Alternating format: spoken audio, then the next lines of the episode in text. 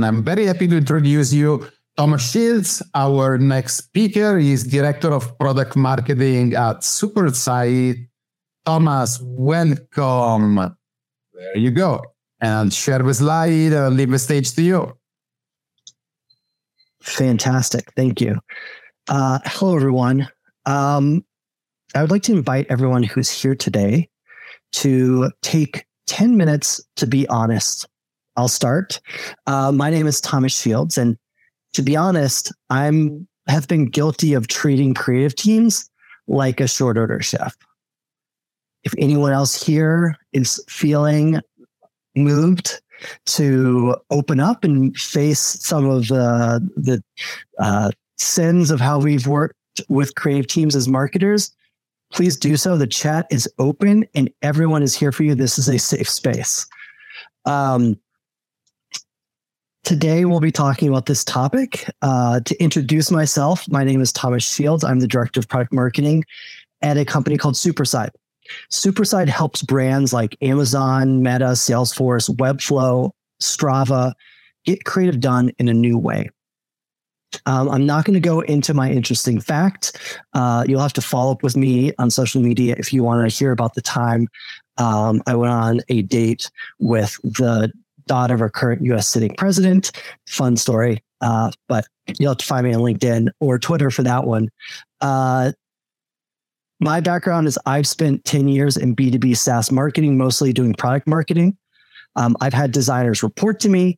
I've worked with large creative teams, internal creative teams, sometimes dysfunctionally, for being honest. And I've worked with many agencies and freelancers.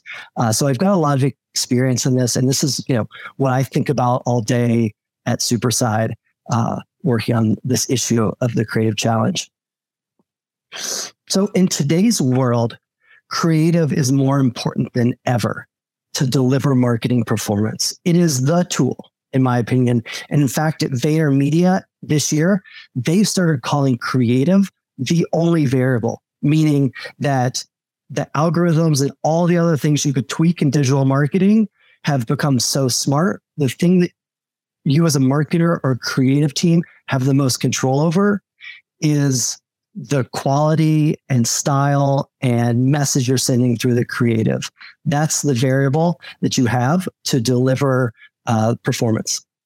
So in today's world, it's not just enough though to deliver really high quality creative work, right? The Ma- Mad Men days, they've been doing great, high quality work. That's great. Creative's been around. What has changed in today's world is not just the need for quality, it's the need for speed and timeliness. And third, the scale has radically increased with the explosion of digital channels, um, in-housing teams, uh, creative teams, an explosion of tools uh, to give people more control. The the demand is more is bigger than ever, and the need to refresh creative has increased in today's noisy digital world where things are much more temporal the data backs up the importance of creative and you can see the impact of strong creative really at every kind of level of marketing performance there is. You can see it at the revenue level. More creative companies um, or companies with stronger creative have better uh, revenue growth. Marketing teams that deliver highly creative campaigns outperform less creative campaigns. I think a lot of these are somewhat intuitive.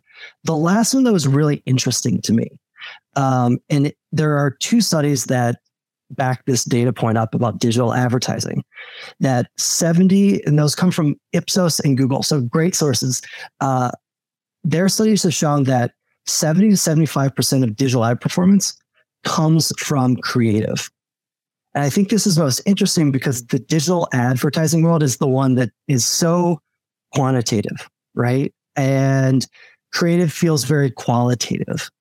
Um, but even in this world where things are much more quantitative and clear, creative is just incredibly important for driving marketing performance. So, knowing this, it sort of boggles the mind that I've done this, maybe you've done this, is treat creatives like short order chefs And when we do that, we always, you can say otherwise, but we all do this. We all expect these Michelin star results. We expect to be blown away um, by what we get back. The reality is, is that so much volume is coming down the pipe. Most creatives can, can't keep up with the demand and they can't keep up with the speed at which it's required. I'm guilty again, and being honest uh, here. I'm guilty of not always be giving them the lead time that they need to do the best work. Maybe you have two. Um, and as a result, folks end up like uh, Lucy here. Uh, just things are coming down the pipeline, tickets are coming down as fast as ever, and they're doing whatever they can to manage those tickets, uh, maybe eating a few pieces of candy along the way, like Lucy, throwing a few, you know, down your shirt, etc. Uh, doing whatever you can to do to get by. And what happens is that creatives become less strategic. They become more order takers. The quality of creative goes down in this situation. And it's something that we've kind of accepted a lot of times as the status quo is like, this is just how it is. And I think to change this, I want to uh, introduce um, this this two by two um, to help us think through how do we solve this problem.